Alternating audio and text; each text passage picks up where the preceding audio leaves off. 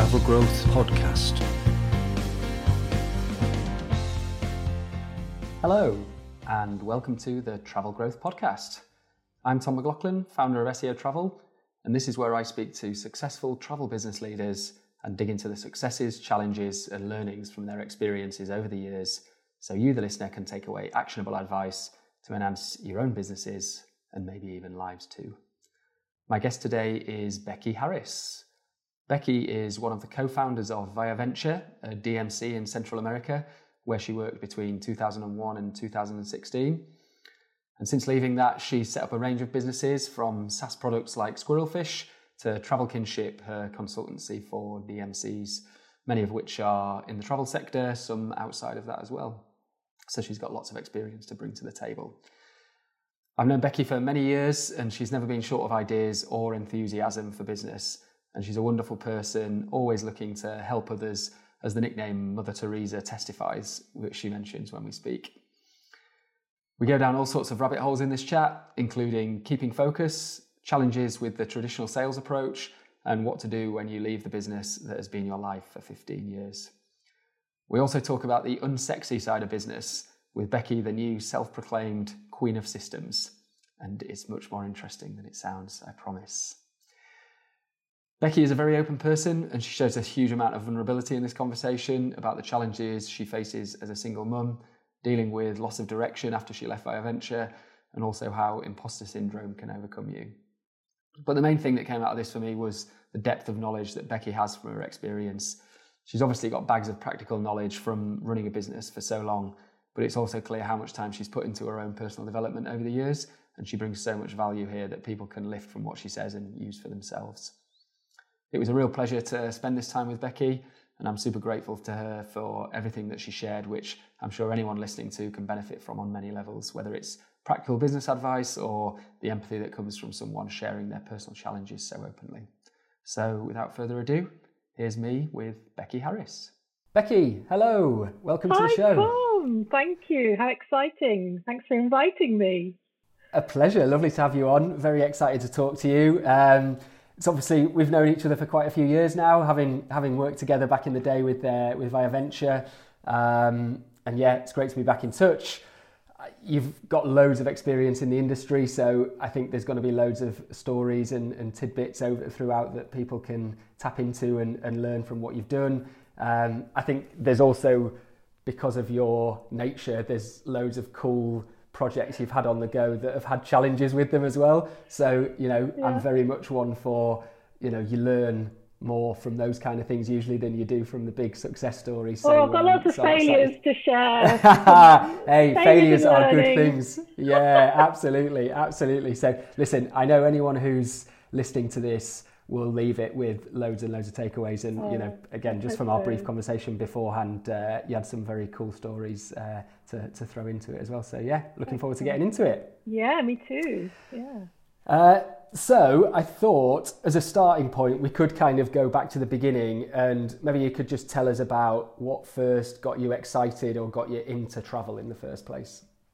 Yeah, I was I was reflecting on this. It's quite hard, isn't it? I mean, I I spent five years of my life as a baby in Africa, in Ghana. My dad was working with the British Council. So from eight months to five years, I was in Africa. And I wonder if that did something. Um, and then when I, you know, I just wanted to travel. From 13, I flew to Holland on my own. I wanted to go and see a girl I met on a campsite.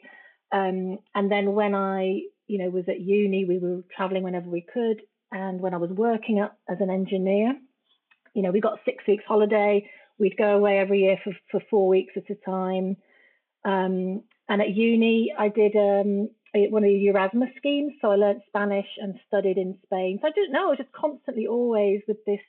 I don't know really where it came from, but I always wanted to be on an adventure and go traveling and, and meet people, you know, cum- accumulating in that really long 12 years in Latin America. Yeah, love it yeah, plenty to choose from there for the influence, eh? Um, yeah. Take, take us back then to the to the kind of, I guess, going back to education, and you can go a bit further back if you want, but give us the kind of run up to, I guess, to ViaVenture. So maybe you know, ViaVenture is kind of the, the sort of place that you spent such a long period of time. Um, mm. give us the journey from from education through to there, and yeah, maybe the kind of five five minute summary or however long it takes just to get to to get to that point and all the stops along the way. Sure. I'll come back to each of them to, to tip into in more detail there. Yeah, once you've gone yeah. through. Um, yeah, and just wink at me if I'm going on a bit. You know, kick me under the table or something. Um, yeah, so um, I studied mechanical engineering at university, and as part of that, I actually worked in different countries, so Holland, Malaysia, and um, I just loved travel. And as I, I, did about four years as a mechanical engineer, and at the end of it, I worked for ICI, and it was at that point when ICI was kind of cracking up a bit and starting to die. And my manager said, "Do you want to do like a marketing diploma or something to help you, you know, if you lose your job, um, you know, have different skills?" And I jumped at the chance, and um, I'd been in Peru traveling on holiday and had visited an orphanage, and I just had this kind of, I think maybe a lot of us go through that at different points in our life, this wanting to give back and do something. So I ended up researching uh, Save the Children and volunteering, and kind of managed to push my way into uh, the, the Latin America director's office one day in London, and managed to, to get him to say, yes, come to Colombia and do some volunteering. Um, so I actually I I left my job before they could sack me, which is always a good thing to do, right? Um, obviously, they were going to sack me. I was going to be one of the ones they kept on, but um, yeah. So I left my job and um, went off to Colombia. And um, I remember my my my manager at the time, who was quite a big wig in ICI, saying, "Yeah, I can't work out, Becky, whether you're going to be successful or not in in business because you're too much of a Mother Teresa." And I thought, I thought, I'll take that as a compliment. I'm not sure if it was meant as one, but I'll take it.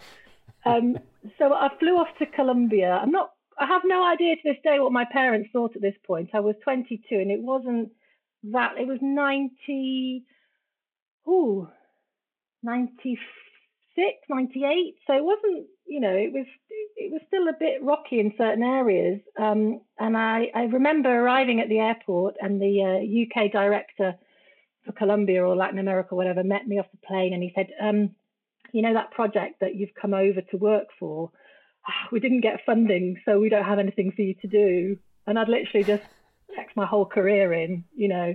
Wow. So anyway, um, I was taken in by a friend of a very good friend of mine now, Dina Aloy, who was working there at the time.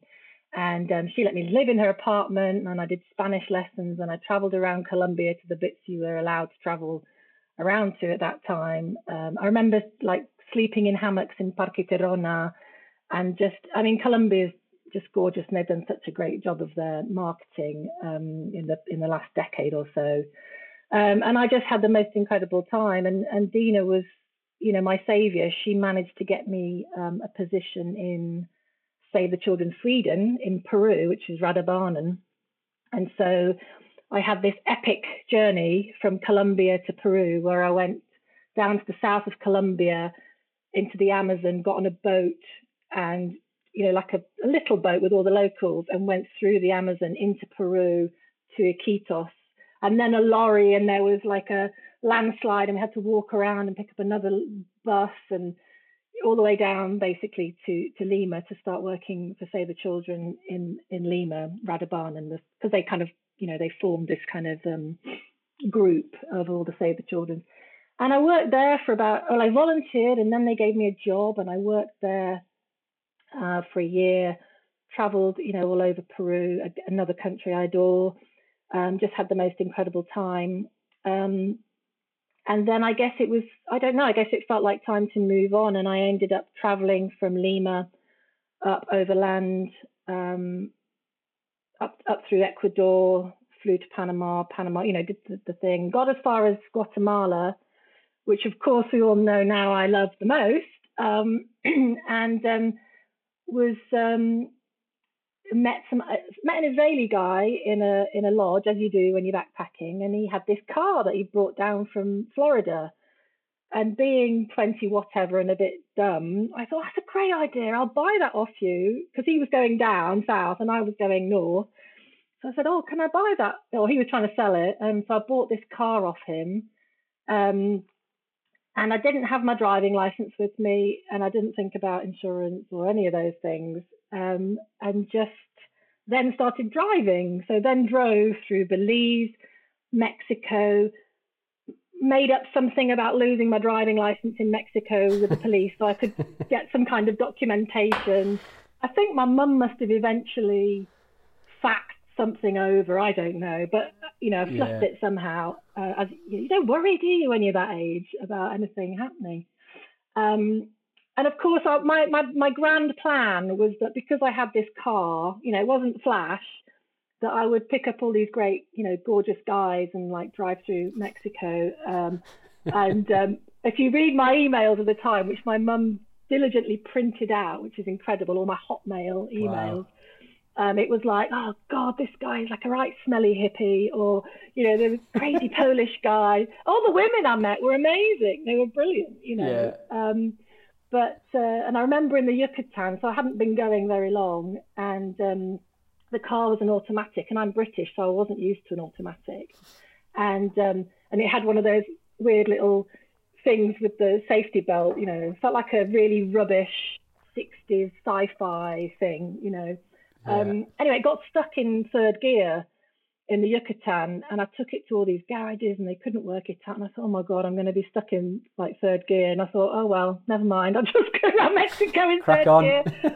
what else am I going to do, right?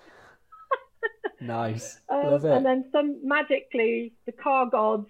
Um, I must have lit the right candle, and um, it freed up, and, and I could drive normally. And I mean, it was the most incredible time Mexico. I mean, it's so vast, it's so different, it's so gorgeous. Um, you know, and this was in, I guess, 2000. Yeah, because I'd been in Cuba yeah. for the millennium. Um, oh, that's another quick hilarious story. Do you know, you know, you East, you know EastEnders. So yeah, back yeah. in 1999, there was Colin, who was part of this gay couple in EastEnders, and we met him in a nightclub in a cave in somewhere in Cuba um, on the Millennium. Yeah, that's one of my favourite wow. things anyway, um, so I keep driving through Mexico, um, go up through the states. Um, where did we go? We went up the middle to Denver, down to LA, up the coast, along, and then up to Toronto. I, am not sure, like three months must be more the whole trip. Mm. And basically, yeah, it was we arrived in Toronto in a in a snowstorm. Well, I arrived, sorry, me and the car, because the car's called Priscilla. Obviously, it has a personality. Yeah, yeah. I was going to say, must have been personified own. at some point. it had all stupid things stuck to the, you know, that I'd picked up along the journey, and I had crosses yeah. hanging from the mirror. In fact, I got stopped by the cops in Ohio or somewhere. Um, uh, because and their, their excuse was, "Oh, madam, you're not allowed, or ma'am, you're not allowed to have things hanging from your mirror." But I think they just thought I looked a bit dodgy. Yeah, um, yeah.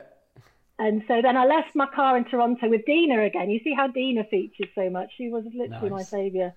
And um, what happened next? Oh, then I went back to Britain and I did some work for like a business corporate responsibility company because you know that thread of helping people um, I, I, thought mm. that was great the mix of it was kind of new at that time you know businesses building that into their corporate strategy and, and their staff.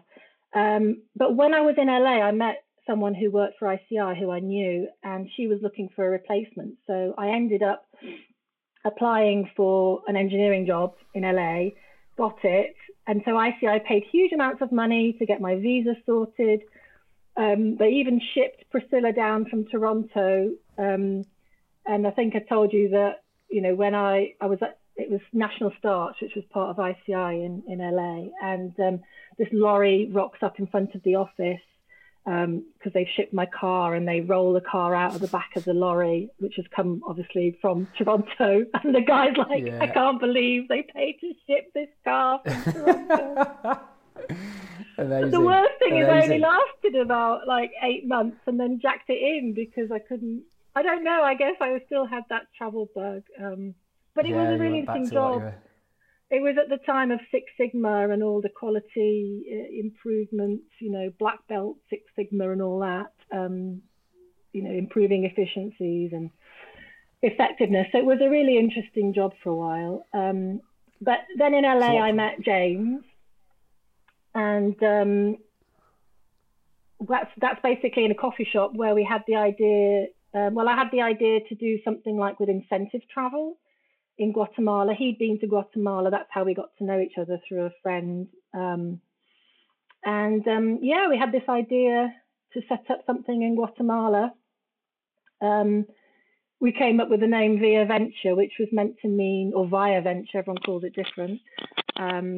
And it was meant to mean kind of through travel or through adventure, sorry, you know, so the idea that you get experience or you, you know, like transformational travel, they call it, you know, one of the things mentioned these days, but that was the idea that, you know, gain something through travel. And um, we popped up and down to Guatemala a few times. We drove a truck down with a bunch of kayaks and a barbecue. Um, and then we eventually moved down there and, and properly set up Via Venture. And Um, so, so, so, so, what year was that? When are we when are we talking that that was established? So I think 2001. Um, yeah, was when we kind of were in Guatemala, and yeah, because I was still traveling in the millennium. So 2001, yeah, was when we yeah, we started okay. Via Venture. Yeah. So give us a. I think at this point, rather than kind of, we'll come back to like pick the story up again once we've covered some of the Via Venture stuff. So give us the picture of when you moved down there. So did you fully move and go to Guatemala to run it out of Guatemala, or were you running it out of out of the US and just popping down from time to time? What did, what did it look like when you were first starting out? When we first first started, we were in a flat in Glendale, LA, um, sleeping on a mattress on the floor. You know, boxes as um, boxes as our kind of tables, and um, we had a fax machine in the kitchen because in those days, you know, it was really faxes was the way. So we were faxing hotels in Guatemala to get their rates. Um, I've got some old photos of me in front of a whiteboard pretending I knew what I was doing. Um, yeah, so I don't know how long we did that for. Um, and then finally, I think we just decided we needed to be down there. Um, so we moved down, and I've got I've got pictures of us living in really horrendous places in Antigua. Um, I remember us having like straw mattresses. Oh yeah, and James's mother lent us her horse packing boxes so she used to go horse packing into the in the back country in California. She had these like big metal boxes that would turn into a stove and storage, and we brought those down on one of the trucks, and that was our kitchen. Um, so yeah, we um, you know we we I mean early days we met Beat Beat Brunschwiler, and he was already in Antigua, and he had this great um, mountain biking and hiking and kind of outdoorsy outfitter, and um, I remember him being so suspicious of us when when we first met him. I think he thought we were going to like steal all his info, and you know, because um, there was a lot of that going around, a lot of competition. Um, but we ended up partnering up together and renting offices together, and um, we set up Cafe Sky, which um, you know, uh, you know what it's like at the beginning of a business, and you don't quite know what's going to take off. So, you know, we had this great rooftop area above our office. So we ended up just building a, a cafe bar up there, which we then sold. And I think still going today. So if you go, anyone goes to Antigua, go to Cafe Sky. Uh, it's got an amazing view of the volcanoes. So we used to sit drinking beers and watching the volcano would erupt at night, and there'd be like lava and stuff. Not every day, wow. but yeah. So um, what what made you did you did you make that as like a separate source of income or was it something to do with the team and like having a place for the team to go or yeah just a random idea you went with? Yeah at that point there was only me james Beat and luis lopez who's the longest standing he's still at via venture now um, amazing guy. And um, we had the office and then there was like a staircase up to the top. And we would after work we would just go up with a few uh, few beers um, and just hang out. And so I think that's where they got the idea that, oh, this would be a great bar up here. So, um, and we also thought that's a great way to drink for free. Um, so we ended up working all day in the office and then and then working all evening in the bar. Um, so, but you know that age it was just such an adventure. And um, we had John from Cafe No Sé, who was just starting Cafe No Sé at the time and we would all hang out together. And if he ran out of beer, we'd lend him some of our beer. And if I, we ran out of beer, he'd lend us some. you know, and he's now like mega famous with his illegal tequila and mezcal, sorry, mezcal. Um, and Cafe No Sé is like another very famous place to go if you're if you're hanging out in right. Antigua. Um, and it was just is that no say know, as in I don't know. Yeah, Cafe No Sé. Ah. Yeah, yeah, like it. Like it. Which by the you know by the time you leave you really don't know anything. Yeah. Yeah.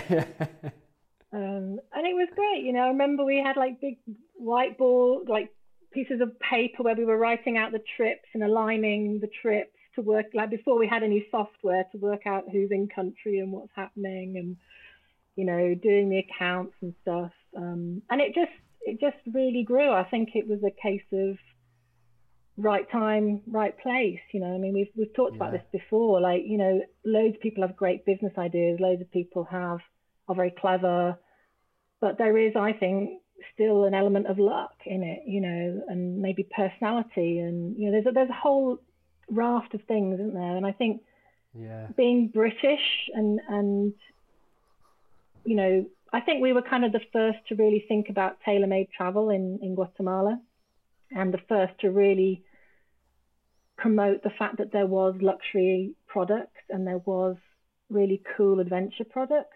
Um, and buyers seemed to, to really like that. Um, so yeah. yeah. we grew we grew really really really fast.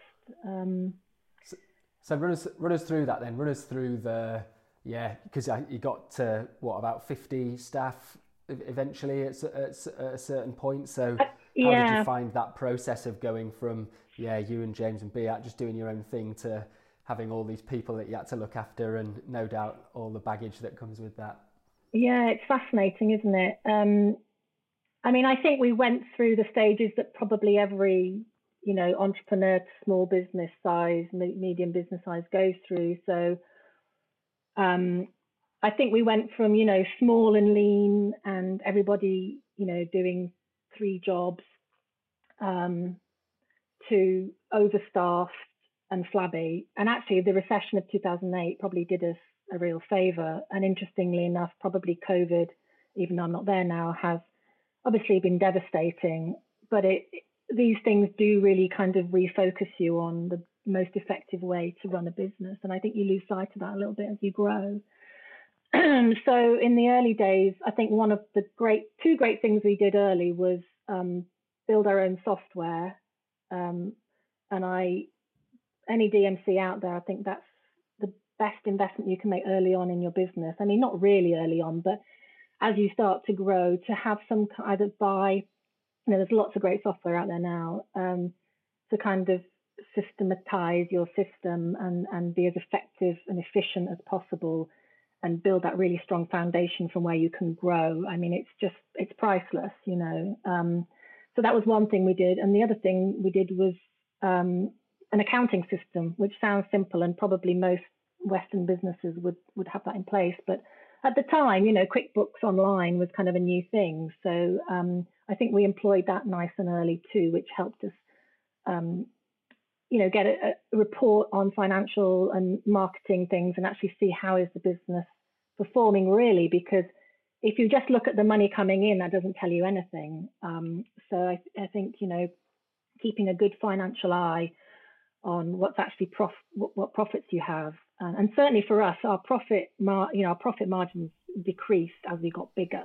And I think mm. lots of businesses maybe find that trying to keep effective and efficient as you grow um, is, is, I think, quite difficult. Um, so yeah, what ha- so then we, you know, we'd moved offices, we grew, we were, we were going to a lot of travel shows. Um, we were picking up a lot of business every time we went to a travel show. We invested a lot of money because uh, obviously they're not cheap. Uh, we would go to TMLA every year.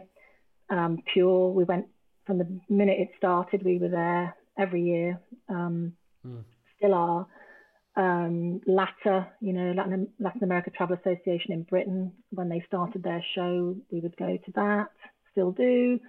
Um, we went to a lot of incentive shows. I mean, I was the lucky person that got to fly around the world, um, meet people, um, but uh, as people know, it's not all fun. It is hard work. Yeah, but it's absolutely, yeah. There's something amazing, you know, that I think we've all missed during the pandemic about um, that networking and that camaraderie, and especially when you live in a more remote country, uh, in a more remote area of that country, you know, and you're not surrounded by, you know, like in Britain, there's so many travel industry people and there's so many events, and you you always feel supported, and there's always something to go to, and but you know when you live in Antigua, Guatemala, or you know people in other countries, you can feel very isolated. Um, and I think going mm. to travel shows, yes, you're trying to get business. Yes, you're meeting your existing clients and improving business, but also you're kind of ear to the ground. What what's the trends going on? Um, feeling supported by other people. What what are you, what are the pressures you're you know under? Um, and I think, you know, with the pandemic and the fact that we now do a lot of this online meeting, it's great because I think, you know, people who live in live in different countries can now find ways to network and feel supported and, and learn from each other and much more easily and, and much cheaper. Um, yeah, but yeah. certainly, yeah, that was the main thing we did to grow in those years was to get out there to the travel shows, uh, join associations, what about the raw kind of growing of, of the team? Obviously, that's quite a lot of people. Mm. You know, I, you've, you've mentioned to me uh, some interesting practices in uh, recruiting and uh, things you had to go through. So, give us a bit of background on that. yeah, so we we were growing a lot, and I mean, recruitment is just the hardest thing, isn't it? I think mo- I think every business has this, and we were in Antigua, so we weren't in Guatemala City, so it was quite hard to attract um, professional staff. And we didn't want people who'd been in the travel industry necessarily because we wanted to, we didn't want them to come with their own systems. Um, you know, so um, we had a lot of people who weren't from, who didn't go to university, and we would have a lot of training schemes, etc. And we got quite big. Um, and then we had some money go missing and um, things going missing. And um, we asked around you know the businesses in, in that we knew and so what what do people typically do? And they said oh we get um, we get like a security company to come in and interview everybody and if necessary do lie detector tests. And we were like oh god is that is that legal? And they're like yeah yeah. So we did that and it we found out who who stole the money um, and then everyone said yeah yeah we, don't you don't you do that as part of your recruitment? Um, and um, I'm probably going to get in trouble for this, aren't I? But um, yeah, so then it's a different we place, isn't it? Interesting. It is, it is, and um, it's not, and it, you know, it's kind of standard practice, and it's. I don't want people to think that you know people are, are, are you know, got electrodes on them. I mean, most of it is just uh, an interview process, but it it really helped us because um, I mean it is a serious thing. We have lived through um, certain threats and, and certain things that have happened that, you know, are very difficult. And what you're trying to do really is make sure that the wrong people don't infiltrate your business. At the same time, it does help, uh, you know, find good people. Um, but yeah, that was one of the things that, that we did at that time.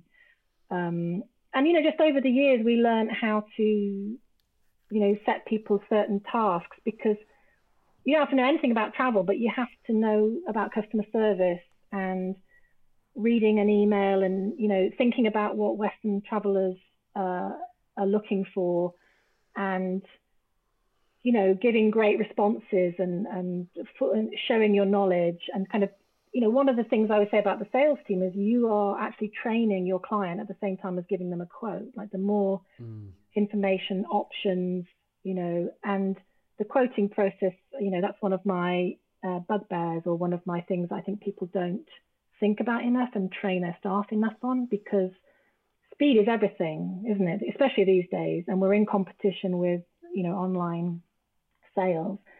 And and we're at different time zones around the world. And so when, you know, the quoting process is so important and it still kills me how people keep sending emails and don't pick up the phone. It's like if you want a quick mm thing, pick up the phone. And if you want to give a quick answer, pick up the phone and get all the information you need quickly.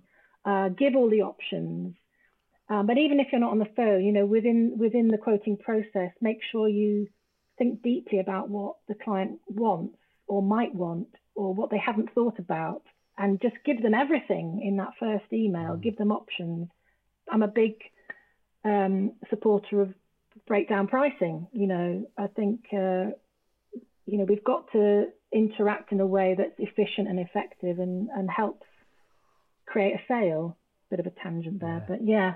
yeah, no, but I think you're right. It is, uh, you know, the consultative selling thing, kind of, you know, it, going back to the recruitment side of it. It's, I guess, it's getting people based more on values and yeah, rather than sort of like you say, judging them on their, current skills. Yeah, like, you're right. You know, values. you can teach anyone. Yeah, no, sorry, I cut you off. Then I'm such a blabbermouth. Yeah, but you're right. I mean, values is maybe slightly different, but absolutely important because you know I think we were trying to create a, a strong culture in Via Venture of you know sustainable travel and good business practices and fair business practice. I mean, we always paid our staff over over the norm and, and expected, you know, good service. But also, you're right, like it's the character of the person. I mean, sales is such a hard job. Well, it's all a hard job, isn't it? Operations is a crazy job too. Um, I mean, you know, you never know when the phone's going to ring and there's a problem with the van or the hotel or whatever. That's what we called operations, you know, in the field, guiding, driving. Um, but yeah, in the sales team, you know, you have to be fast, but um, precise. You know, you don't, you're dealing with a lot of money. You can't make mistakes. Sometimes you get irate clients, um, not very nice clients. We've talked about that as well, haven't we? That, you know, one of the things I don't like in the travel industry is some buyers, obviously, you know, a small percentage of buyers treat suppliers like the slaves, like, you know, um, don't treat them really with respect. And ultimately you are nothing without your supplier. And, and to me, it's about building a really strong relationship between the buyer and the supplier and uh, trust and creativity and, you know, working together to develop new products, new ways of selling. Um, and, and, you know, actually, you know, us training the supplier sales team, but also training the buyer's sales team because we rely on them doing a great job to make sure that they sell in, in, a, in a real way. And so I get I get really upset when I when I hear of buyers treating uh, sales teams badly. And actually, we did we actually did tell a few buyers to, to we didn't want to do business with them anymore because of of of you know how they would treat the sales team and actually how their clients treated um, our supply our suppliers, so the restaurants and the hotels. I never forget I had to mm. write an email to all the suppliers on a particular trip and say would and apologize for the way they were treated by the, the people who travelled. And um, wow. Yeah. Yeah, I mean, the thing your your values are only as good as you're sticking to them, aren't they? So if you you can write all your things on a on a website in a list in your promotional material, but yeah, if you don't if you don't stand by them when you're when you're doing it, they're not yeah they're not really uh, they're not really worth it, are they? Well, I was just going to say quickly, I think that's the pressure of working in the luxury travel industry because, um, I mean, a lot of people in luxury are are great, but there are a certain element of luxury travelers who kind of just want something, and th- and they're throwing you a lot of money, and you know it, it takes it takes values to say no. I'm sorry, you can give me as much money as you want, but that certain thing is not possible. You know. Yeah, yeah, yeah, absolutely. So you also had a trio of leaders when you were at Via Venture. So you, James, and Beat, as I understand it. So tell us about the challenges of that situation, how it worked, how it didn't work. what was the what was the experience like? Yeah, I mean it's it's a long time ago, and it, so my memory's a bit fuzzy. But um, yeah, there was there was three of us, and James was my partner at the time, so there was an added kind of uh, you know added thing there as well. And um, we never really appointed anyone as you know the CEO. We were all equal, equal shares. Um, and as the company grew, you know, we kind of assigned each other different areas of the business. Um, I think it worked really well in the sense that we, you know, we all had different uh, personalities and different strengths. You know, like Beat, who very sadly passed away um, this year, last year, sorry, we're now. Um, yeah, uh, was, you know, he was a genius on the operations. Um, you know, he's the person who came up with the the amazing Beyond experiences that they have, the glamping. Um, so you know, he he took that role quite naturally, and um, and I kind of I was sales and marketing, and then I couldn't do both, so then I was marketing, and James um, was sales, and so we kind of kept to kept to ourselves a bit, and that and that worked. And then we would have kind of strategic meetings every year, and and try and set a strategy for the company. I mean, it's it's difficult. I mean, working with your you know your partner, your I mean, we weren't married, but is really tricky. You know, um, it's fine when everything's going well, but it's you know it's when there's conflict and it, it, it it's just hard. It's just hard. Um, but to be honest, I think we did we did pretty well for many years, you know. And then when when James and I split up, I did try and, and keep going, but it was just it was just really difficult. And I think in the end, I found that I just wasn't giving 100%. You know, my heart just wasn't in it, and so I decided that it was better that I left. Um, but I so think, when was that? When when did that happen? When did you when did you when did I leave? So we split up in 2009. So 10, 11, 12, 2012, 13. I can't quite remember. Um, mm. Yeah, and I think that's something for any business um, is to be clear on the, the leadership structure.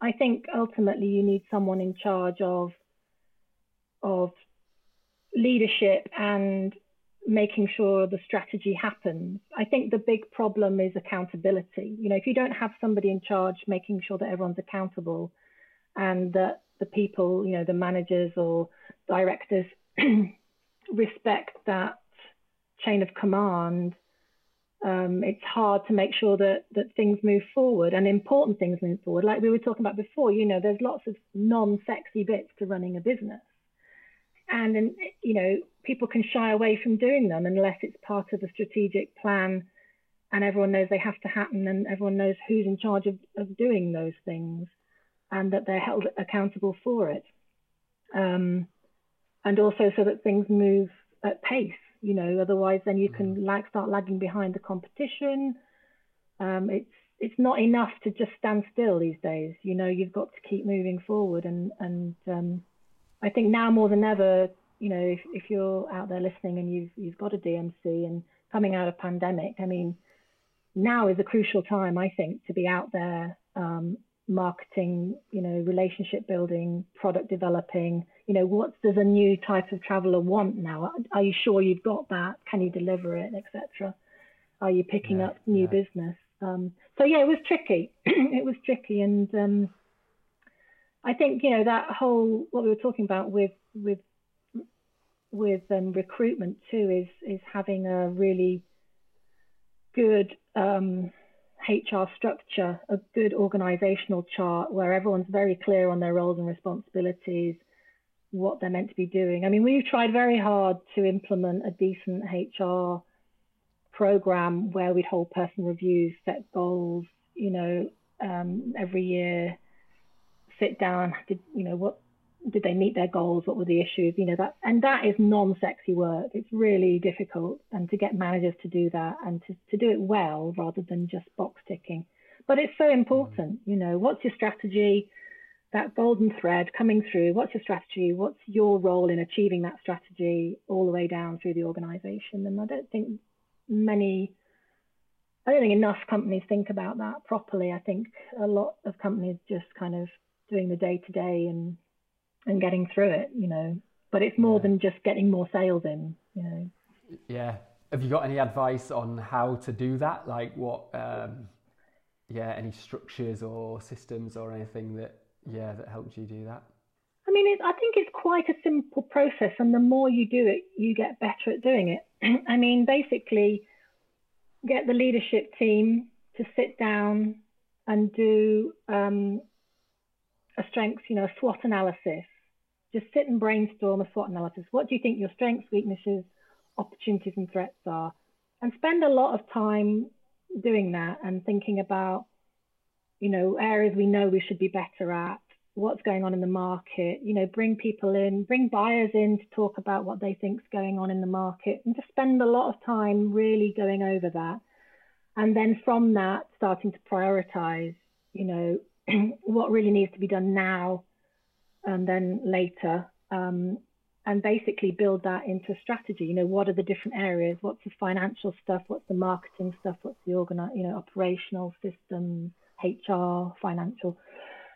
and just kind of map out um, a strategy. And then I, I, with my clients now at Travel Kinship, follow the OKR process.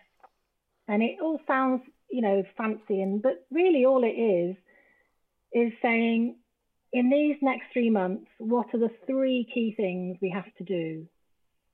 And then someone meeting you regularly and keeping you accountable. And I think the biggest problem for companies is not necessarily doing the strategy, but it's implementing the strategy. And we, we all get busy. And I think it's having somebody keep you accountable and somebody constantly saying, is that a priority?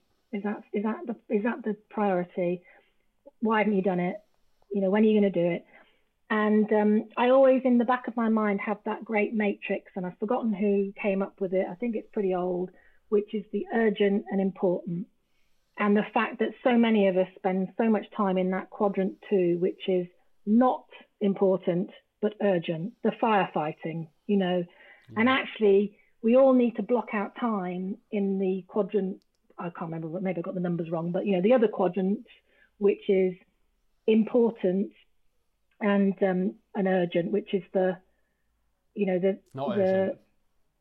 not urgent but important, yeah, yeah. Um, which is you know, building those foundational, it's like implementing a really implementing systems. You know, I've got friends now and mm. clients who are implementing different systems. I mean, it takes three months, six months.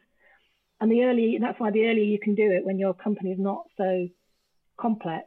Um, but it's really hard to do because we're all so busy and there's emails flying in and, and I get it. And that's why, you know, if you can employ someone to, or even make someone in your organization, um, give them that role, to kind of um, what's the word in a meeting? Um, you know, facilitate the process. Yeah. Uh, keep the notes, keep people on track. Um, I mean, we tried it many times in ViaVenture, and it, it's it is it's really hard without someone really mm. doing that and yeah. keeping an eye on it. That was one of the things that, um, yeah, when I first started working with a coach, the accountability thing was probably the biggest thing for me. It was, you know, as, as I think we'll maybe come on to in a little while, just when you are kind of leading the business and you're the founder of the business and you kind of no one else is telling you what to do or when to do it or anything like that. You need someone to force you to do those things. Like my, you know, my background and my way is definitely not the systemizing things and processes is definitely not my strong point. So I needed someone to crack the whip and make sure that I was I was doing those things. So yeah, it's I think it's super super important. If if we just go from there to back I guess back into the timeline. So you have this time at Via ViaVenture, then as you said, gets to the point where you feel like you're you're ready to leave and, and move on. What what happens from then to now? Fill fill the gap from from then to now. Oh gosh, um, yeah, I got very lost. Um, I, when I was at ViaVenture, I remember someone telling me about um, a friend of theirs who had quite a big travel company selling it, and how they spent quite a few years after not knowing what to do with themselves. And I remember thinking at the time, "Oh God, how ridiculous!" You know, of course you just get on and do something new. And um, you know, I think I left Via Venture with quite an ego in, a, in an understated British way, of course, but you know, quite an ego in the sense of I was really proud of of what I, you know, my part in in growing via venture and I guess, and it had become a success very quickly, and I think I thought, well, I can just start something else again quickly. Like, why why wouldn't that happen? Um, but at the same time, I didn't realize that I just was I was really lost. I didn't really know what I wanted to do. And um, I, as an entrepreneur, you know how most companies have the entrepreneur and the systems person. You know, they always use Apple as the example. You know, the the guru entrepreneur mm-hmm. ideas person, but the person who really does the work and makes sure the company works. And I think I'm a bit too much right brain um, ideas. And I basically spent all my savings um, setting up different things, and, and I kept finding the next new shiny thing. Um, so my first thing was um, social enterprise. Like I really wanted to start a social enterprise. Uh, the Mother Teresa thing coming up again, you know. Um, but I didn't really have a good idea how to do that. So um, I set up, I did, you know, I set up Warrior Princess and um, I set up another business which I still haven't um, launched called uh, Dreamcatcher with my daughter. Um, and um, and I set up. Uh, I spent quite a lot of time with a digital company, digital marketing company called Round Creative, and that was really fascinating because for the first time I really learned about SEO and I learned about building websites and I learned about social media and I did quite a lot of reading and so it wasn't wasted time because I, I learned a lot of stuff and I did a I did an online course in digital, but you know all the time my money is dwindling because I'm obviously I'm not earning at this point. Um, and then I came up with the idea of Squirrelfish, which is you know software to help facilitate the buyer seller relationship, um, and that you know that sucked a huge amount of of money. Um, so all these things are, are kind of going on, and I'm kind of dividing my time. And then I set up Travel Kinship, the consultancy, and then somebody comes along and says, "Oh, why don't you set up a I'd love to set up a travel agency with you." So then I set up Curious Travel. So now I've got like plenty to keep you busy. yeah, yeah, and it got ridiculous. And you know, and I'm a single mum, so I was, you know, I was 50-50 with James. You know, we've always done that. Um, so you know, you're one week you're a mum, taking kids to school, kid to school, and picking up and taking to brownies and whatever. And then the next week you're you're not, you know, you're you're you. And I've always struggled with those two different weeks and how to um, manage my time and prioritize and focus. I, I find that really hard. Um, but eventually, I basically let certain things kind of go to the wayside and when the pandemic hit, I basically focused in on travel kinship, which is what I've been doing since the pandemic hit, which is probably not best timing. Um, but actually, it's it's been great. Um, so yeah, definitely not a good idea, people, to start too many things at once. it's it's true though, isn't it? You, you you know, this is the mistake. Well, this is a thing that so many people do, exactly as you described it. It's their inclination to come up with great ideas, but then not kind of see it through, or yeah, they don't enjoy that piece that is the kind of next stage of turning it into a into a thing. And it's it's such an easy trap to fall into. Uh, you know, I'm the same. I I uh, you know since I started SEO Travel, I've had myriad things in the background ticking along, and yeah, it got to a stage where I had to kind of stop and have a word with myself and say, look, you've got a good thing here. start, start spending your time on, on that. And rather than trying to find some magic, you know, diamond in the rough over here, it's like you've, you've got it kind of do, do something with that. So, um, yeah. so I do, you know, I do think it is a very common thing to do, but I guess it's the, it's the weigh up of exactly as you've described it like what's the thing that you put the effort into? Like why why do you do that? So where where are you at the moment with that kind of conversation with yourself? Is it have you have you you said you're putting more focus on travel travel kinship. Is it, uh, you know is that the plan to zone in on that? Or is you know you're still trying to juggle a few things? What yeah where, where have you rested on it at the moment? I'm still juggling a few things. I think what I mean, travel kinship is my focus, but squirrelfish because it's it's there, and I do believe in it, and um, I, I'm keeping that ticking along, and people are using it, and I think one day I'll find some kind of maybe co-founder or funding to kind of take it take it further. But um, the other thing, the thing that I've managed to do much better now is block out time in my diary. So now I have a schedule of which days I work on which businesses and obviously, travel kinship, I need to be answering emails every day. But if I block out time for squirrelfish, so I'm still kind of keeping Curious Travel, Squirrelfish, and Travel Kinship all ticking along. Um, unfortunately, they're all to do with the travel industry. yes. I, I, I, did do a selling on Amazon course during the pandemic, but um, so far I'm, I'm just sticking to travel. But the interesting thing is they do all complement each other, so they make sense. Um, and um, yeah, there's the, there's the DMC thread through these things, isn't there? I guess the yeah that you know and that experience that you've had historically that you're bringing all that knowledge that you've got of what the challenges were. So you know, squirrelfish is the you know the tool that they can use to kind of resolve some of the problems that you see between the buyer and the seller, and then yeah, as travel kinship obviously is like the more consultative thing. Maybe you could do maybe you could give us a quick summary of what each of those things are, Becky. That might be a good overview to feed into some sure. of the stuff. Well, so Curious Travel is a is a travel agency. I mean, tour operator really, because obviously we work direct with DMCs. Um, and that that's very small. It's me and Helena, and um, is all based on digital marketing through the through the website. Um, then uh, Travel Kinship is, I mean, it's it's more than a representation company. So I work with about seven or eight DMCs, and yes, I go out there and, and try and get them new business.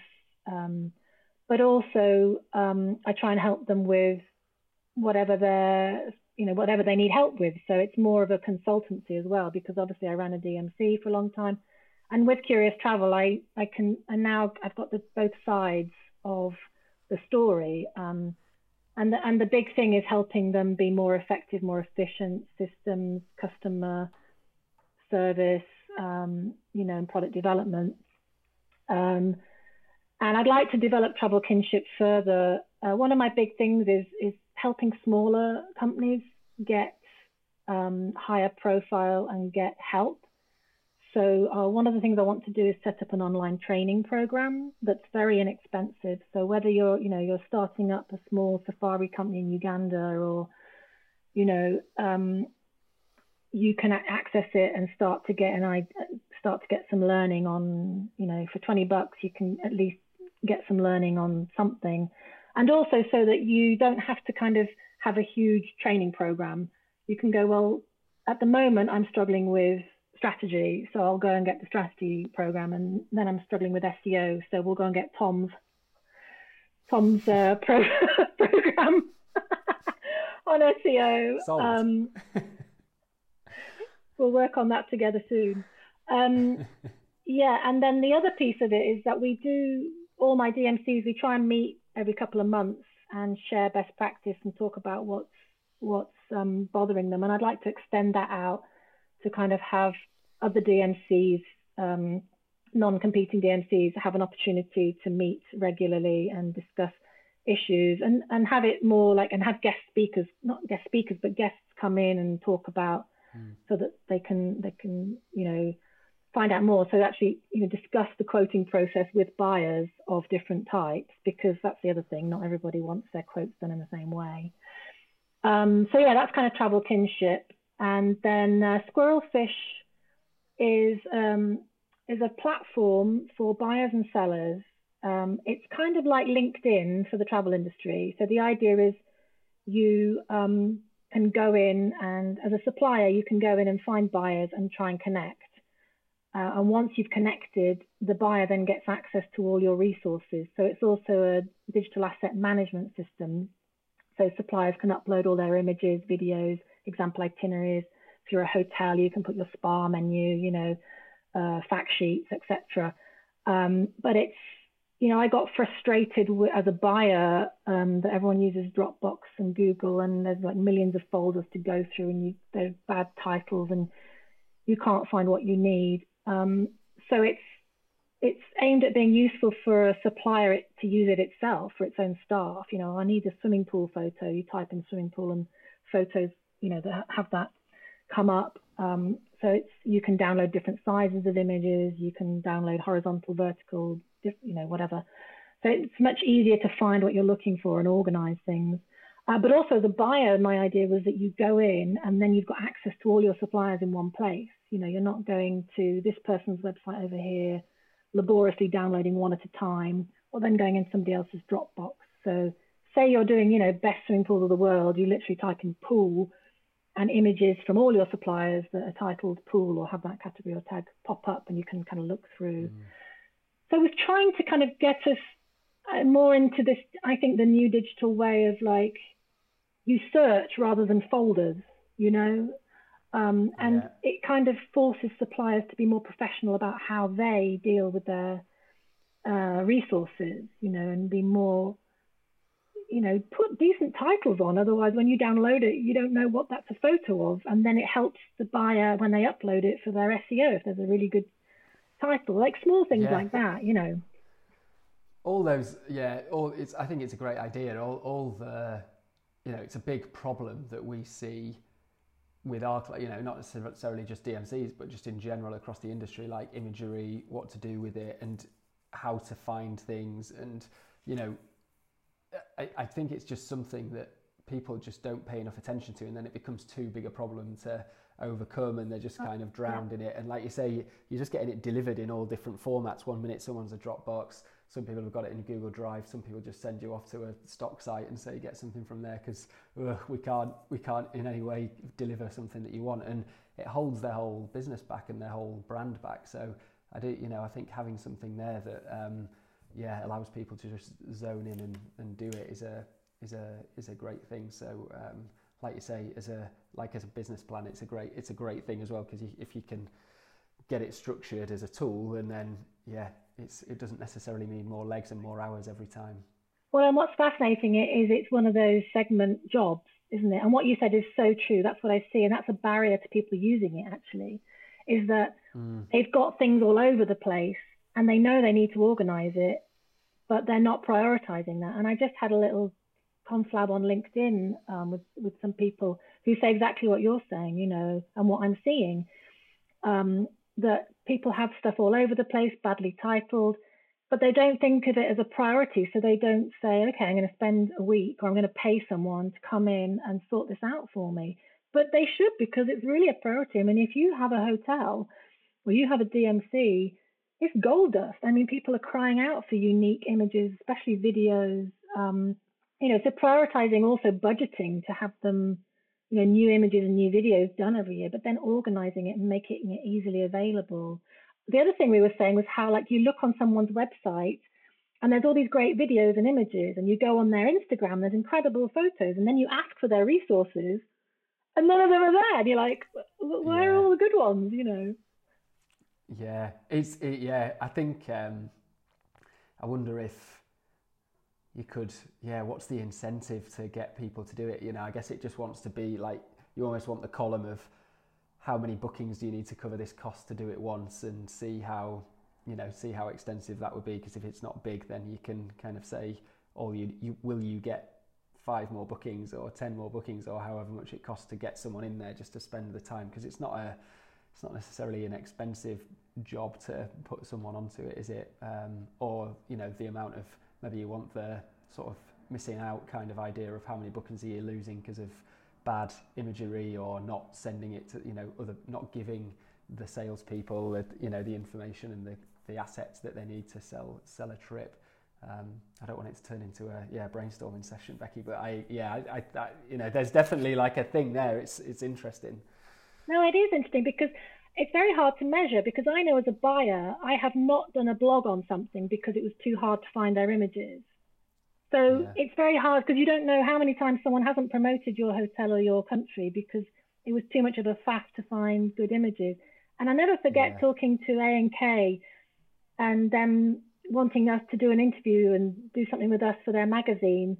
And they and I was like, wow, I can't believe you're doing that on Guatemala. And they were like, well, we just know you won't mess around and you'll give us what we need because it's we're on a tight schedule. And I was like, well, that is that is great, yeah, yeah. you know. So it makes you win. Yeah, it makes you yeah. beat the other people. You know, when it it's does. hard to find a, an edge over a competitor, that is a that is an easy area to to go and do it. Really you, is. You, obviously, that's a piece of, of software. So you've, software's kind of come up a few times through this. You're talking about the software for DMCs. I know previously uh, in, you, you created some other software to to do things. What's where's the software thread come from? I guess is that the engineering background? Like what what how's how come you, you you've zoned in on that so much?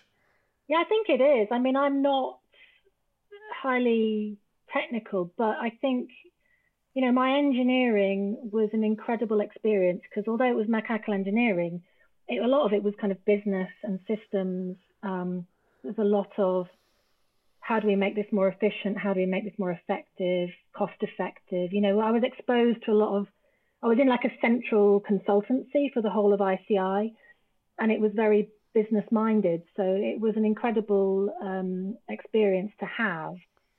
And I've, or maybe it's, and maybe it's just me too, but I really love the idea of systems and, you know, what's the root cause of this? Don't just put a plaster on the top. How do we find out what's really going on? The root cause and then how do we make this more efficient and effective?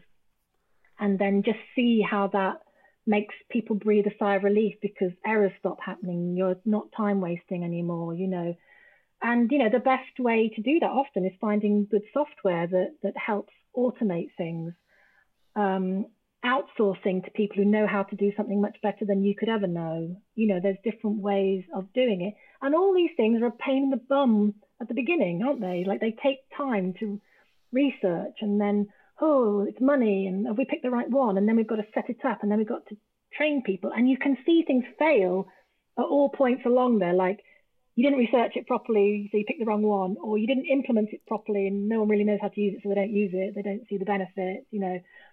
So it's, um, you know, and I think people want these magic solutions, don't they? Um, but yeah, I think engineering was what got me uh, into into systems, and and I just see how it can make a difference, and it kind of drives me crazy. people, yeah, yeah. You know, I'm like, you could really be doing that better. yeah, it's great. Yeah, I, th- I think that you know some of what you're saying is a bit uh, sort of first principles thinking, isn't it? Like you, you know, just going all the way back to like what you're trying to achieve rather than putting plasters on the mm. problem all the way down the route it's like mm. no i'm trying to achieve this goal what's the best way to achieve that goal let's go let's not take the long route around here let's there's maybe a, a direct solution that you can that you can get to or even do we split that goal out into four different goals and each of them has a separate solution to, to something um, yeah. And it is interesting when you start to look at things that way, and the answers are wildly different to, yeah, what traditional method- methodology would have you would have you doing. And I think what you said was interesting. How you know, I, am very. It's weird because I'm very right brain, but I love systems. Um, and I think what's hard for business owners is if you're very creative type and a very right brain type, it's like your idea of hell to sit down and like map out the process and you know so it and i think that's what's hard when you're a leader and and it's just you. And i think not and maybe one of the problems is people don't know how to ask for help or don't want to pay for help. But i think there's a element in leadership of knowing what you're good at and not good at but knowing that it still needs to be done and then kind of finding a way to do that whether it be employing mm. you know somebody else in the firm or um, you know a consultant or or whatever. Um, but it's i think it's very important for us to know what we're good and not so good at. yeah, yeah. I've listen. I, I've you know I mentioned having a coach earlier. Like since I've oh, yeah. I've worked with two coaches, and both of those have been yeah extremely helpful in sort of prompting me to think about things in a different way or zoom in you know zoom in, in into ways I'm working things out. And when you just have someone opposite you basically saying nothing, just making you talk through it, you start to immediately realize that what you're doing is stupid. it's like, oh yeah, obviously that's the answer, and they don't even they don't say anything. And the more you can kind of get into that relationship, whether it's with a coach or someone else in the team, like you say, or the leadership, whoever it might be, um, I think you'll start to make much better decisions, or you'll start to realize what pr- the real problems are that you that you have to deal with, which yeah, kind of when you put your head down with the blinkers on and you just pedal in, I think you you miss a lot of those things. Yeah, it's interesting, isn't it? And um, it doesn't even have to be expensive. Like it can even be, you know, an informal network of friends. Like you said, often if you mm. just have someone listen, you can come up with your own solutions, right? Because it's lonely at the yeah, top, yeah. isn't it?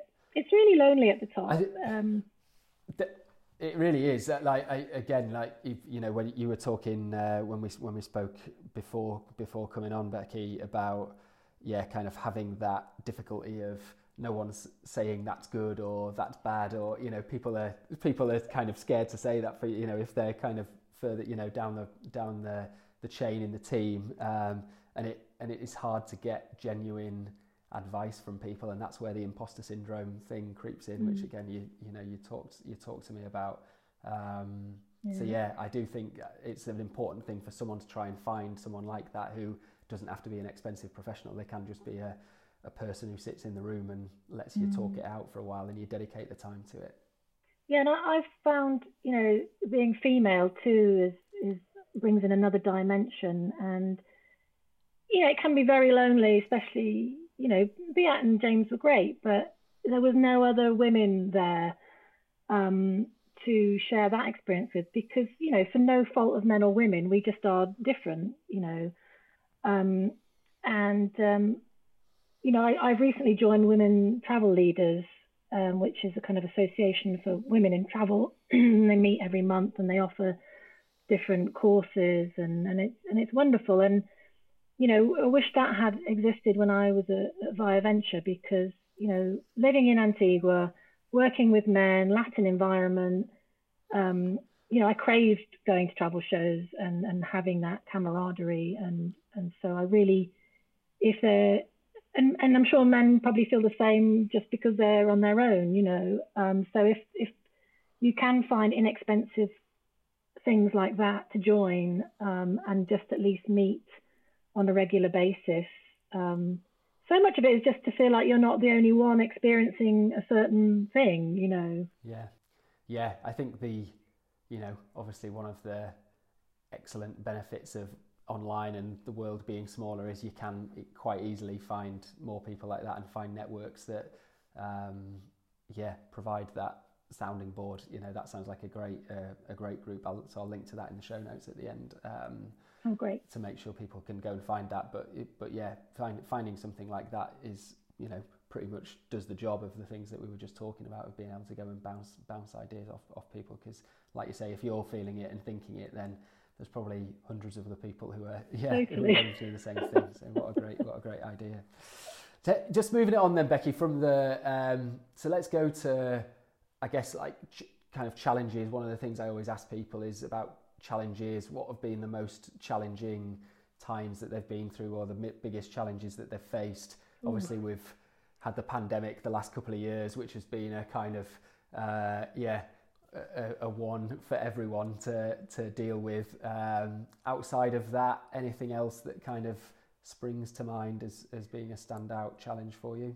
I think just you know, if I'm really honest, leaving Via Venture and then trying to work out how to earn a living again, um, it, it's actually got tougher and tougher because, as I said, I think I left with ego and savings and kind of floated for a while.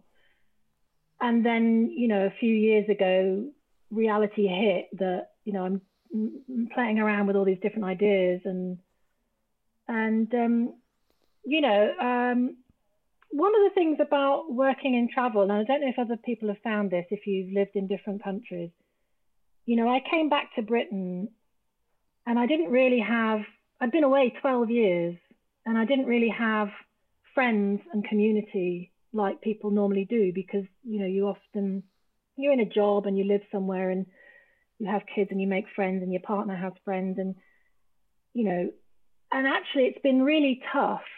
Um, to well it's it's very it's quite lonely you know and it's tough to make friends. And it's been and, and you know we need a, a, a, support group in life as we do in in in business. And so i think you know even before the pandemic i was pretty pretty devastated you know. I hit really low um, so i've hit lows and then i think that's a low and then it goes even lower you know. And i think um, you know, depression is is a funny thing, and and you often don't realize that's what you've got Um, so I think one of my challenges is is having been on my own and not having any other income. It's been very hard, a to focus because of the kind of person I am and to just pick one thing, and b just it's been really scary. Like how am I going to survive, uh, support my kid? Is this is this going to be something that's going to you know support me into into my old age and um, mm. and that's scary for people you know and i'm sure a lot of people have, are going through that i know friends of mine you know especially through the pandemic you know who've never had to worry really about income and money before and suddenly it's it's this huge worry that you just never kind of thought mm. you'd have coming from a, a nice middle class family um, so yeah it's um, I think motivation, keeping motivated after sustained, you know, years of of trying to innovate, trying to drum up business. And you know me, I'm we talked about this before. I'm rubbish at sales. Like I can't do the sales in the you know the salesy way. Like my my marketing style has always been kind of relationship building and being passionate about what I do, so that people want to work with me um, and trust me. I, you know, so selling Squirrelfish, for instance, has been so difficult for me. I've kind of, I can't do that, or I haven't, you know, got good at it yet. Um, and just, you know, constantly trying to learn new skills and trying to, you know, at, at my age, you know, I'm hit 50 and, you know, I'm constantly trying to learn about different things, the digital marketing side of things. I mean, software is just evolving all the time, isn't it? Uh, and mm. and always at the back of your head, like, are you doing the right thing? Should you not like go get a job? You know, but you can't go get a job because you got kids and um, yeah, yeah, just um, yeah, just life stuff. I think, and just that realization that life's quite tough. You know, I think I had it so easy for so long. Like my life was wonderful adventure and and things went so well for for a long long time and then suddenly it's like oh yeah this is a bit tough isn't it? Yeah yeah. Yeah you don't this is it you don't know what's around the corner do you? And you know like you say you come from the the privileged background and yeah i can it's kind of empathize with that of being like oh yeah it's all it's all ticking along and then suddenly you've just got this hammer blow out of left field and you, d- you don't know where the money's going to come from and, and what you're going to do. Um, I, I, you, there was a couple of threads there that you mentioned that I'd like to I'd like to pull on. Um, the being a single working mum, I think you know one of those. You know, you, you highlighted obviously that at first, you know, you've got this business that runs well and you can kind of juggle that fine, but then when you hit the point where it's not fine anymore, it, yeah, it's it's very challenging. Tell us a bit more about like your thoughts on that side of things and how it yeah. could be better, what the particular difficulties have been. Gosh, and obviously I say single mum because that's me, but obviously you could be a single father or or whatever. But um, yeah, I mean, because I think it's hard to put a finger on because I only have her half time. The time I have with her is very precious to me. So that's why I don't feel like I could I can't get a job because well also because I don't want to give up my flexibility, my freedom and my holidays because that's also the time I'm with her and we have our big adventures together. So, you know, there's there's a part of it is just my choice. Um, but you know, when you're self-employed and on your own and you have a child, I mean, how people do it when they have more than one, I don't know. Um, but you know, you have to take them to school. You pick them up at three o'clock. I mean, that's hardly time to get to the office and set the computer up. And you know, when you're trying to innovate and create, and it's not just a easy job. Not you know what I mean. It's not a like do this, do that job. Mm. You have to build up to it, and then you just get into it, and then you got to leave. Um, and take them to brownies and take them to piano lesson and take them swimming and you know cook them dinner, and then you know maybe squeeze a few hours in, but you don't really want to because you're watching a film yeah, with them or something, and you're knackered, and it's not good quality work, right? Yeah, and I've had a glass of wine. Um, so that's obviously hard. And I think if you were a single parent but you had them full time, you would probably work out a way that you had childcare or you did it with friends or, you know, but because I only have a 50 50, I've never really put much effort into that because I want to spend the time with her. And then the next week she's off, you know, with, with her father anyway. Um, and just financially, you know, I mean, how people afford childcare on a on a single salary, um, I, I don't know how how people do that. So just the logistics of it, I think, and the fact that I, I, I, go around in circles all the time about should I just go and get a job, and then I think, well, I, I can't really. Um, I have to make this work, you know. And just you know yeah. the the idea of being on your own and you don't have a secondary income and you don't have some you don't have another adult to speak to. I don't know if other people find this, but you know, I love my daughter dearly, but it's like so much time just with a child. I mean, at least now she's a teenager, so we can talk about, you know, pop music and boys, but you know, when yeah. she's a toddler, you know.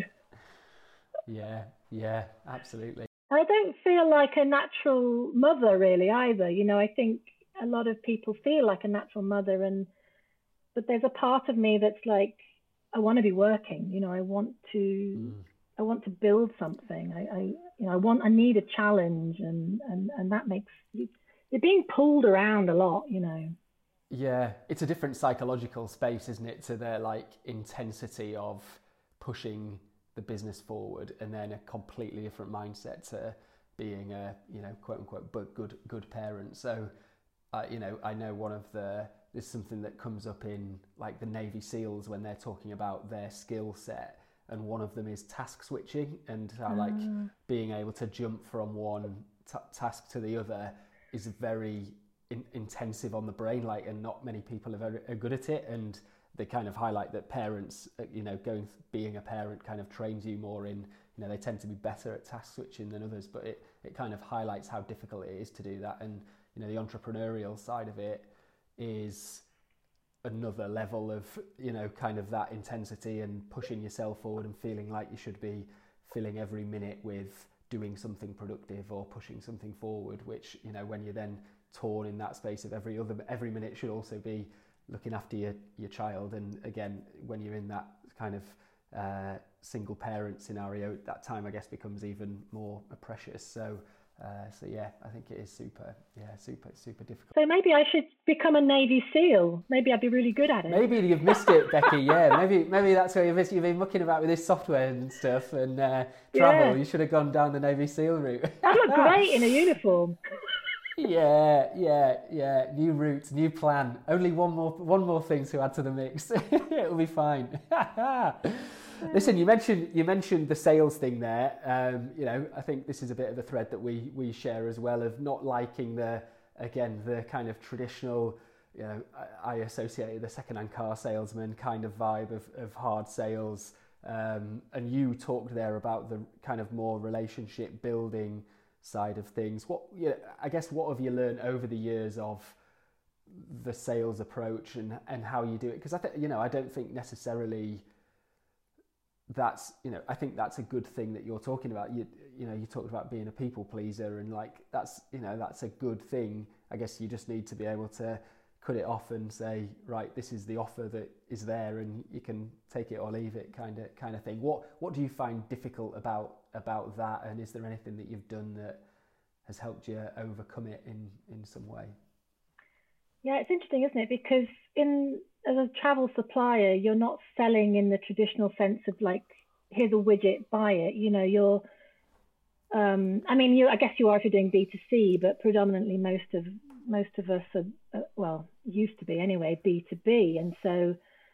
a sale is, you know, in, encouraging a buyer that they, A, they want to, they want to be interested in your destination and, and B, that you're the right company for them. So it's really, a, it's not, for me, that's not a problem because I believe in it and it's more a conversation and it's, it's persuasive. It's like, you know, you know, here's why it's wonderful and here's why we're wonderful. And it's a conversation and it's a slow burn and it's it's getting to know each other.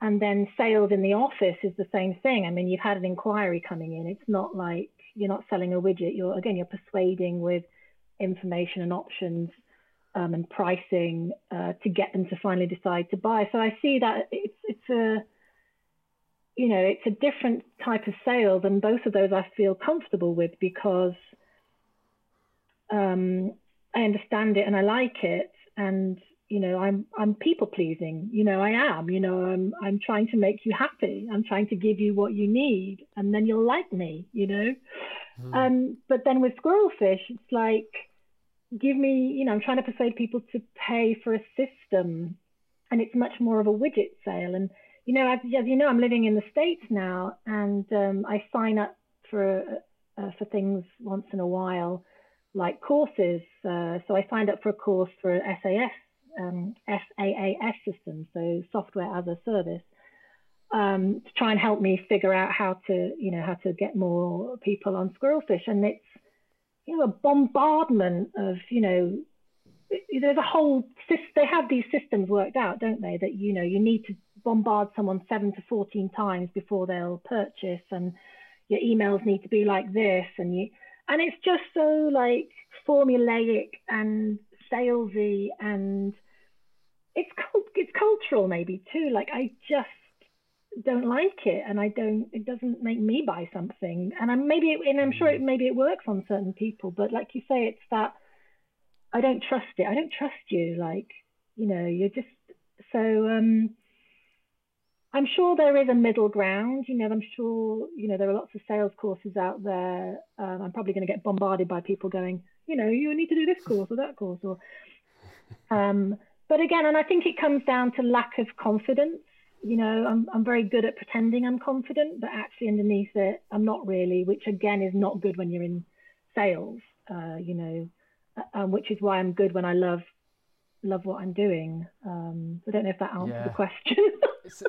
yeah, absolutely. I think I think it's um, yeah. There's so many things that go into it. Like you say, there's loads of cultural stuff on the kind of on the British side, and uh, you know the people pleaser things interesting. Like because because again, the flip side of that is you don't want someone to go away not wanting you, and you know I think one of the big things I've picked up from very clever, good salespeople over the years is that you've got to be happy when people walk away mm. to be like they're not the right people for yeah. us or it wasn't the right fit or I you know I showed them what we've got and they didn't pick it and therefore that's that's okay yeah and then again one of the other things that has kind of come to light with it is that it's it's really in your head kind of getting to the stage of uh, what's the other option for like if this person doesn't buy your thing are they better off or worse off? And uh, there's, there's definitely a money thing in this as well, I think, for me of at course, least. Yeah. Where it's like you're sort of asking people to hand money over, which feels awkward or, you know, bad or in some way. Where, but actually the question is, if you're not, if, if, you, if they don't buy your thing, will they buy another thing? And if they do, will they be better off than if they bought your thing? And for me, the answer is no, absolutely not. I don't think there is a better solution for us out there. And therefore, if I don't sell my thing well enough to make them think we're the right choice and they go off and do another thing, then I've, I've let the client down, uh, you know, because they're spending their money in, in, in, the way that is not, is not right. Uh, and I guess that's, you know, it's kind of, if you can start to get into that mindset, then, um, yeah, I think it starts to help yeah.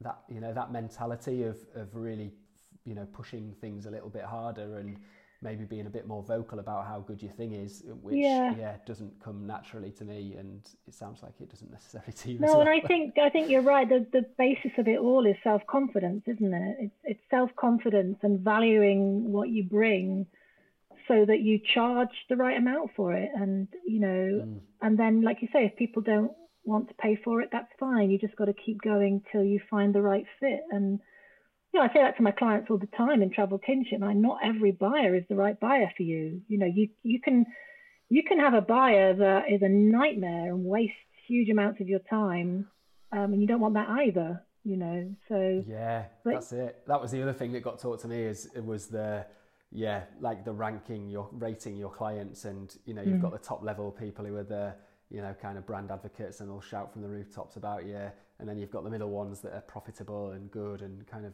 sort of follow the path that you want them to and then you've got these people down the bottom that are just like suck the life out of people and suck the profit and the money out of the business and you know people cling on to those people because they see it as money coming in, but actually you need to get rid of those people. Yeah. Not you know they are a negative impact, and yeah, the more you do that, the more space you make for your your you know your AB clients. That and are, that's you know, you know that's a fascinating thing that and again people don't do enough of. We used to call it client development plans um, in ViaVenture, and it's something I want to get onto with my clients once business is, is back and running. Like people are constantly investing in getting new clients and they're not spending much time looking at the clients that they have and working out how to get more business out of them. And I'm always astounded mm. how few DMCs and probably and maybe hotels too. It's still it's still useful, especially for B2B. Uh, don't monitor conversion rate. You know how many of the inquiries that you get from a certain client are booking, and then and then what's what we used to do map out different types of buyer. So like high sales, high conversions, there are amazing clients we want to look after. But then how do you improve the conversion rates on the other ones? How do you, com- you know, if someone's a really good converter, low sales, how do you work on that? And who are the ones that you really think we need to see what's going on here and maybe they're not a good idea because we're getting like 20 quotes a month and not booking anything. So I've, I, do not know, we're too expensive, are we wrong? We're just wasting each other's time here, you know. And sometimes you can yeah. turn those around, like you've got to give them a little bit of time. But yeah. Yeah. Yeah, it's um, a fascinating process. Yeah, it's tricky. It's fascinating. It's very tricky. Yeah, kind of. Uh, yeah, a lot of it goes against the grain of I think what your natural instinct is. Um, so yeah, it's definitely it's definitely a tricky one. Uh, listen, time's absolutely flown, Becky. So we're, we do not have much time left, but I've got a couple of last things that I, I want to cover before I let you go. Um, talk it, you know, in terms of like your own qualities that have led to you know the success of ViaVenture, you know lots of these other cool irons that you've got in the fire that I've no doubt some of which will will go on to flourish. What you've mentioned a few qualities throughout this, you know, kind of inadvertently. You know, the people pleaser thing I think is you know we're talking about it in a slightly negative sense there but you know obviously that is a great thing to be and no doubt will help you build great relationships with people and help with the marketing and the way that you go about things. Um, you've clearly got the like entrepreneurial brain and the ideas machine that is you know constantly churning out ideas. Um, I think the mix of that with your engineering background is like and the systems and things. I just think is super interesting um, and not something that you really find very often. Having those those two things run side by side is, is there anything else you'd throw in the mix with those things as to be like you know particular things that you think have led to yeah kind of the the successes that you've had oh gosh that's really hard isn't it um i think i don't know if it's a i always want an adventure i don't want life to be boring i don't know if that's what you mean but i think that that drives me forward um you know, that's what keeps motivating me. That's what, you know, maybe is the problem of, you know, starting too many things. Um, I don't know. It's one of those questions you probably have to ask the people around me. You know, I think I must have some strength inside, you know, to have kept going and, you know, deal with other things. Um, I mean, I'm, I'm impatient, which is a bad thing, but at the same time, you know, uh, it, it makes me it makes me you know keep going and want things done. Um, yeah, I want things done. You know, I'm a doer. You know, mm. um, and I yeah, I'm a people pleaser. I think people like me. People like to do business, or if they don't like me, that's fine. You know, but most people seem to like to do business. Um, I think some people find me quite inspiring, and and that's kind of a big-headed thing to say, but I really like that, and that and that is a if that's true, that's great for you know the things that I do with travel kinship. Like I want people to want to improve their businesses, improve the way they do things. Like I don't have all the answers, but half the battle is inspiring people to change, right? Um, so maybe something like that as well.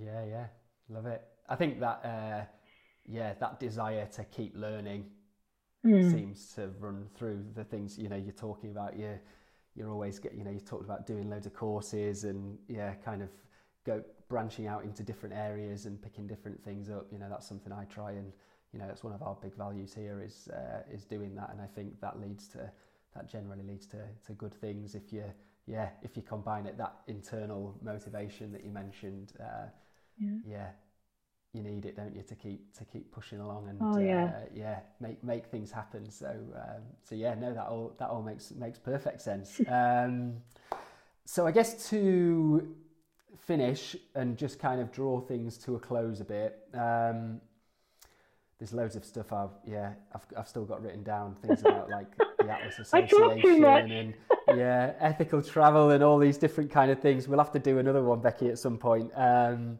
but it's been yeah listen all the stuff that we've talked about it's been uh, been super interesting so equally I didn't want to you know don't want to shut things down uh, to to do that um, so we'll have to we'll have to come back around to it again or yeah join a network or start a network where we can carry on talking about it um, tell what what would you say to someone to, uh, who's thinking of starting a travel business or they're just starting one you know they're in the early days what what advice would you give to them what are the kind of biggest lessons that you've learned from your experience getting getting to where you are now?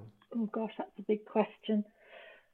Um, I think, especially in this day and age, and it's certainly how we started Via Venture. I think it's incredibly important to involve the local communities um, and involve people, and that's a very broad thread. Um, but it's kind of like a Simon Sinek why thing, you know, like why are you doing this business? So you don't don't do it if it's just to make money. I think these days in travel, do it because, and I'm talking well, I, from a buyer point of view too, like do it so that because you want to make a positive impact in the countries where people are traveling, but also for the people traveling. Like I think you know the term transformational travel comes up a lot now, sustainable travel but also really you give your travelers the best experiences by working with the local people and making them super excited to welcome people and show them their culture and also you know it makes money for them spread the wealth get people off the beaten trail show them things that they didn't know before so you know product development is so key and you know it's what's going to set you apart. It's what's going to keep you relevant and keep you fresh every year. Um, you know, excellent guides, developing your people, developing communities so that they come to you with ideas and they want to do it. And when people travel, they're just so welcoming and it's so important. Um, so that's one thing. And then the other thing I would say is invest in systems as early as you can um, and, and find someone who who like systems and data to be part of your team. That you don't have to give them shares, you know. Um, just have someone who's kind of practical and efficiency and effectiveness. Then you've got the creative side with the product development, but then you've got a strong, you know, running company like a like a you know you've got systems and like a franchise. You know, you've got your how we do business um, as well. Mm. Have you got any resources that you'd recommend on that front, Becky? Things that have guided you along the way, courses or uh, yeah, I don't know, websites or anything like that? It's a minefield. I mean, definitely accounting systems like QuickBooks. Just get that going as soon as you possibly can, so that you can report on your financials and know your profitability and know cash flow. Cash flow is a massive issue. Mm. Um, in terms of operations, there's a lot of different um, systems out there for different sizes of DMCs. I think it's really important. So, you know, a, a back end, a back office system that looks after how you do your quotes. You know, you've got all your supplier prices. You can do quotes really quickly. You can still be tailor made. You can still be creative, but you know, it's it's a system so you don't get errors in pricing, and then that leads to guide allocation, driver allocation, hotel bookings, you know, keeping track of hotel bookings and confirmations, you know, in many countries can be an absolute nightmare. Um, and then payments, you know, and you can have one system that looks after all that and, you know, different, you know, your accountancy team look at one area, your operations team look at another, and your sales team look at another, but it's all within one system. Um, and as I say, you can have fairly easy ones to fairly, uh, you know, to very complicated ones. Um, I know a lot of people also uh, one lovely, beautiful itinerary builders, which I think is great for B2C, but I don't think is as important for, for B2B. Um, mm. So yeah, I mean, I think it's that back office system that's the, you know, it's, it's the everything.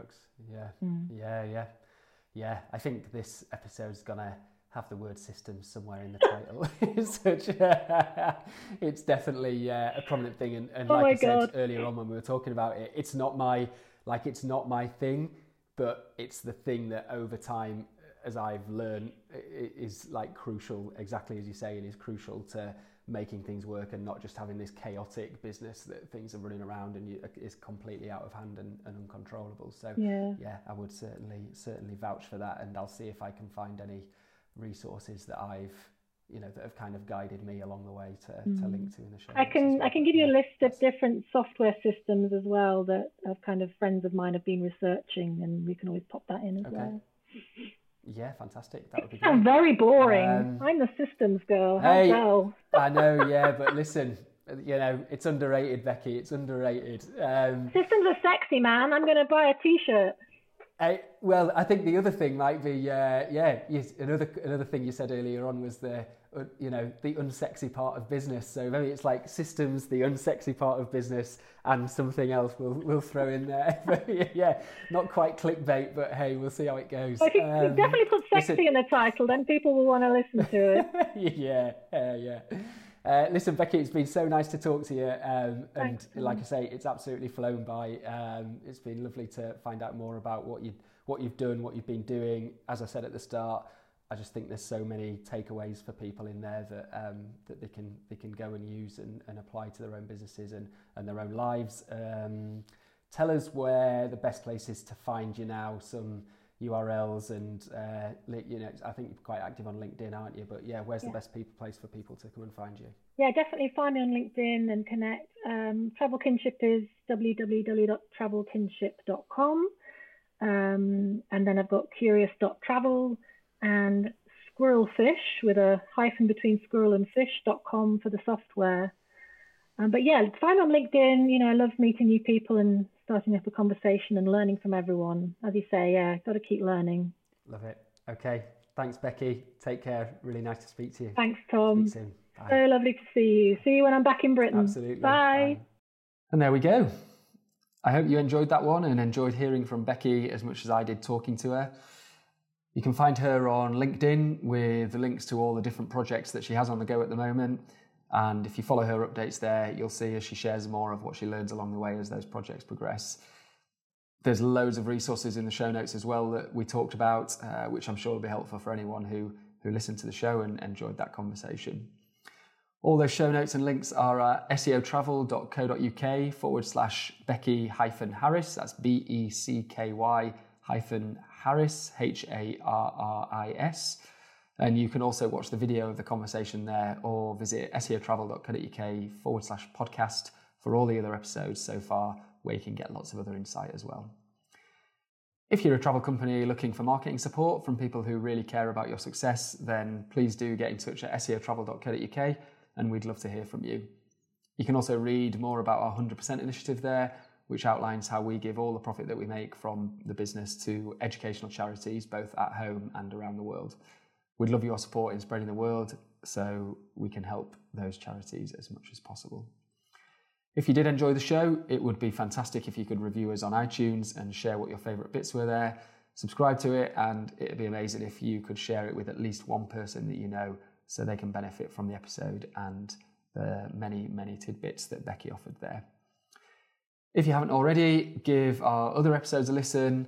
We've had some amazing stories from guests already in the first season, and there's lots more to come in season two as well. So stay tuned for future episodes. And when you do subscribe, you'll get notified whenever we release new episodes so you can be one step ahead of the game.